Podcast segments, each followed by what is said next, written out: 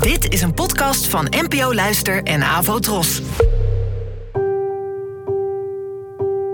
Poëzie vandaag.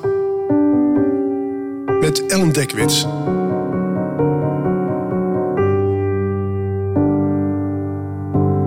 Hallo, fijn dat je luistert. Het gedicht van vandaag heet Stilte en werd geschreven door de Palestijnse dichter Mourid Barghouti, geboren in 1944 en gestorven in 2021. Het werd vertaald door Radwa Ashur en door mij.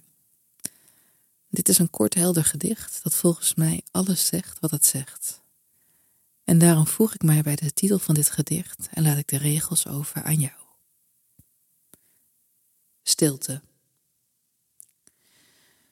De stilte zei: De waarheid heeft geen welsprekendheid nodig. Na de dood van de ruiter zegt het huiswaarts gaande paard alles zonder iets te zeggen. Bedankt voor het luisteren en tot de volgende keer. Abonneer je op deze podcast via de gratis app van NPO Luister. Daar vind je ook een handig overzicht van het complete podcastaanbod van de NPO. Afro Tros, de omroep voor ons.